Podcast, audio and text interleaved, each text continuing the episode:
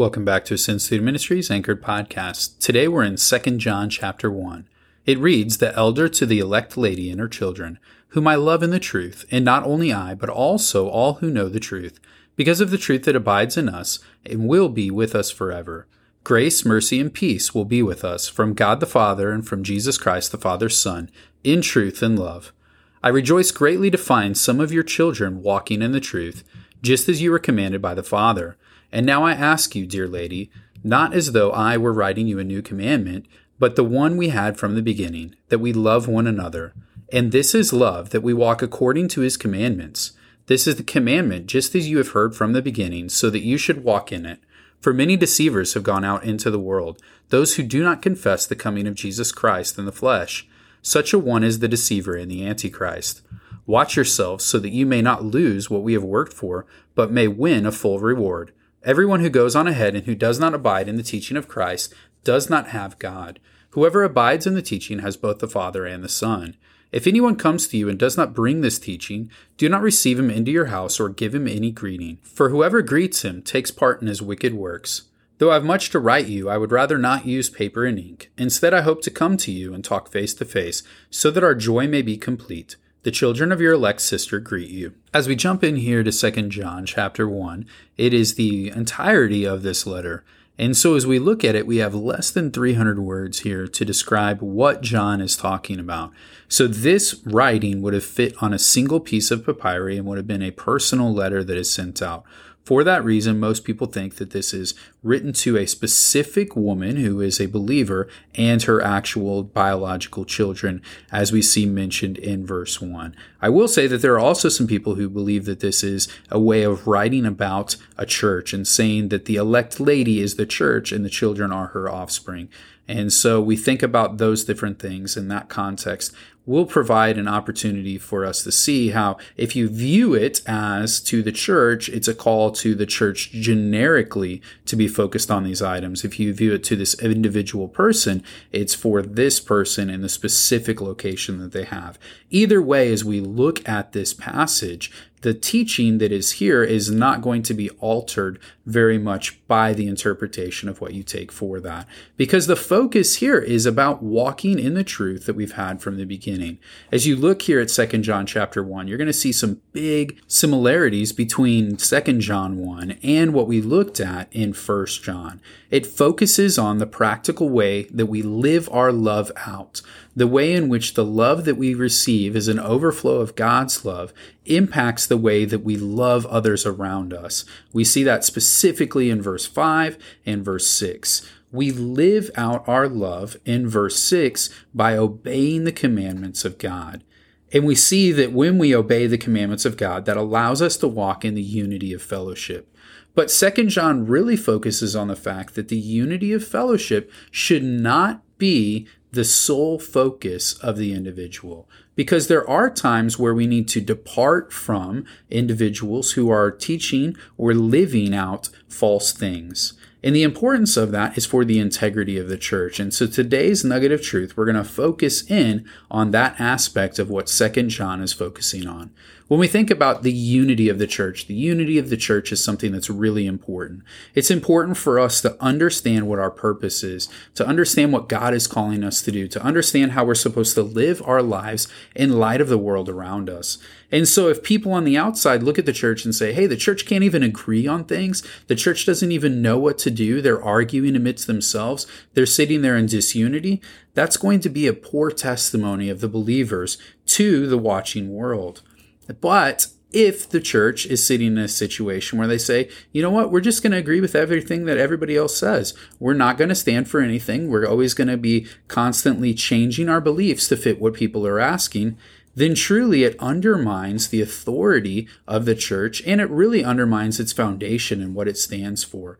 And so this passage focuses on the fact that there are many people who are out in the world who are confessing that they are believers and professing that they're believers, but their lives are displaying that they're not. They're deceiving others by the way in which they live. And so that's important to think about the fact that there are many people that are able to do this. And that's significant because if it was not many people, they wouldn't have written about it. And if it wasn't actually dangerous, they wouldn't have written about it. But because there are many people doing this, and the presence of those people, and the ability of those people to deceive others, the warning is present because they must be able to protect the integrity and the purity of the church. If not, it will undermine what the church means. This is especially important to the church as it is just really being founded and growing and in its infancy stage at the time that John is writing. If they allow these things to go unchecked, it will continue to proliferate throughout the early church and would have provided a great obstacle to the growth of the gospel in the areas in which it was trying to grow into and to the strengthening of the church in the places where it was already present.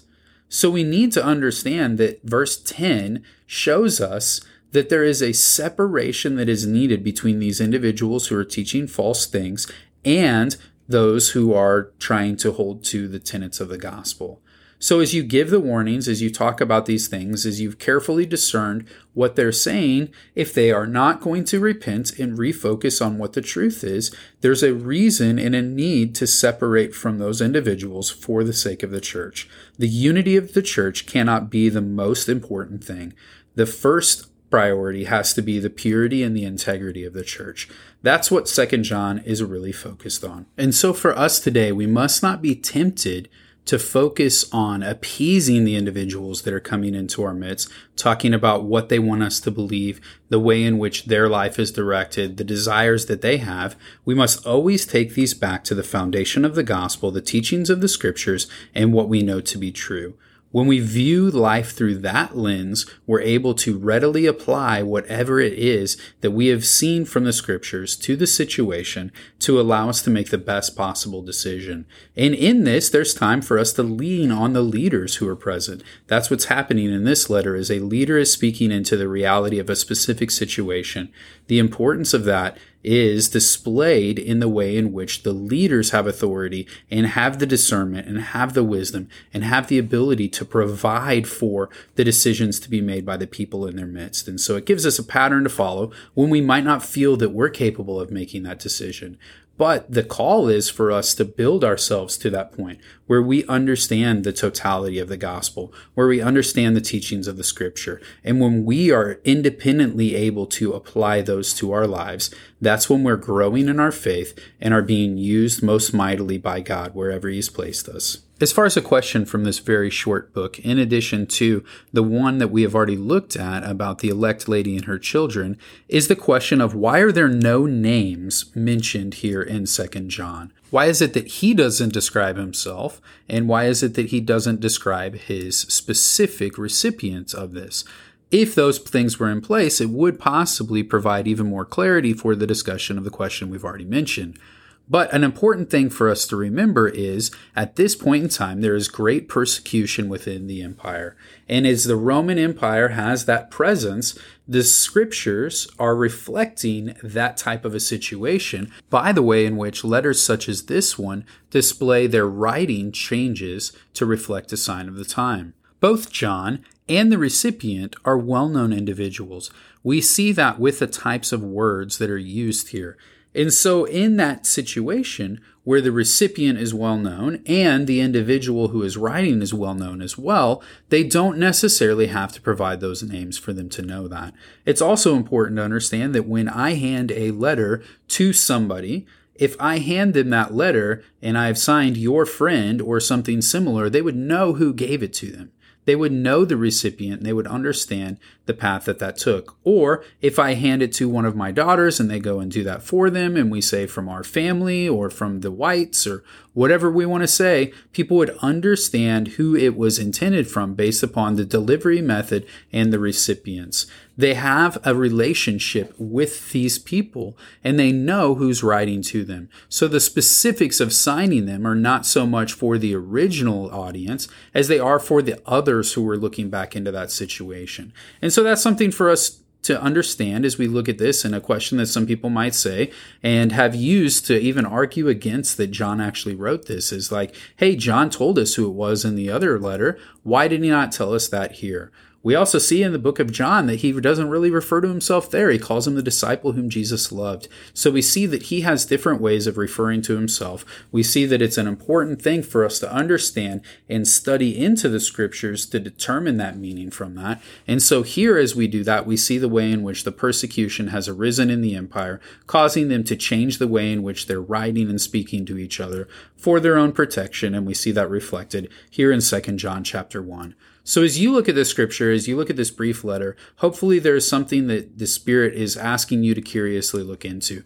Maybe it's a further dive into the unity of the church and the different elements that we spoke of there. Maybe it's something else. Whatever it is that God has placed on your heart, I pray that you look into that today, that you study God's Word curiously, and that you grow in your love for Him each day. Know you are loved.